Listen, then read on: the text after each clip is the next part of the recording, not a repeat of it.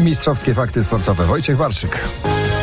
45 minut dzieli reprezentację Francji od drugiego z rzędu awansu do finału piłkarskich Mistrzostw Świata. Trójkolorowi od piątej minuty spotkania półfinałowego mundialu prowadzą 1-0 z Marokiem. Bramkę zdobył Theo Hernandez. Francuz świetnie odnalazł się w polu karnym po zamieszaniu i pokonał marokańskiego bramkarza Bono. Broniący mistrzowskiego tytułu Francuzi mogli podwyższyć na 2-0, ale w słupek w 17 minucie trafił Giroud. W końcówce pierwszej połowy Marokańczycy mocno atakowali, no i Francuzi musieli się ofiarnie bronić. Blisko wyrównania był jednak w 45 minucie El Jamik, który uderzył piłkę przewrotką, a te końcówkami palców na słupek sparował francuski bramkarz Hugo Loris. Przed chwilą rozpoczęła się druga część tego spotkania, 47 minuta gry na zegarze i Francuzi prowadzą nadal 1-0.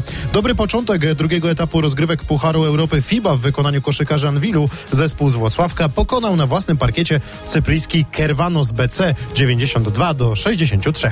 29 punktów zaliczki. W pierwszym meczu drugiej rundy to jest naprawdę coś dobrego i dobrze to wróży. Wypełniliśmy dzisiaj naprawdę nieźle plan. Mówił po meczu gracz Anwilu Szymon Szewczyk. Za nami kolejny dzień pływackich Mistrzostw Świata na pływalni 25-metrowej. Mistrzostwa trwają w Melbourne. Nie był to jednak udany dzień dla biało-czerwonych. Kacper Stokowski zajął 6. miejsce w finalu 100 metrów stylem grzbietowym. Nie jestem szczęśliwy z tego wyścigu. Czas półfinałów dawałby mi miejsce na podium.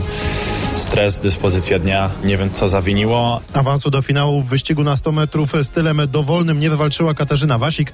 Zawodniczka AZS AWF Katowice zajęła 5. miejsce w swoim półfinale. Na koniec wracamy jeszcze na chwilę na stadion Al-Bait w Al-Khor. Tam 48 minuta meczu półfinałowego Mistrzostw Świata w Katarze. Francja, która teraz konstruuje od tyłu swoją akcję, nadal 1-0 prowadzi z Marokiem.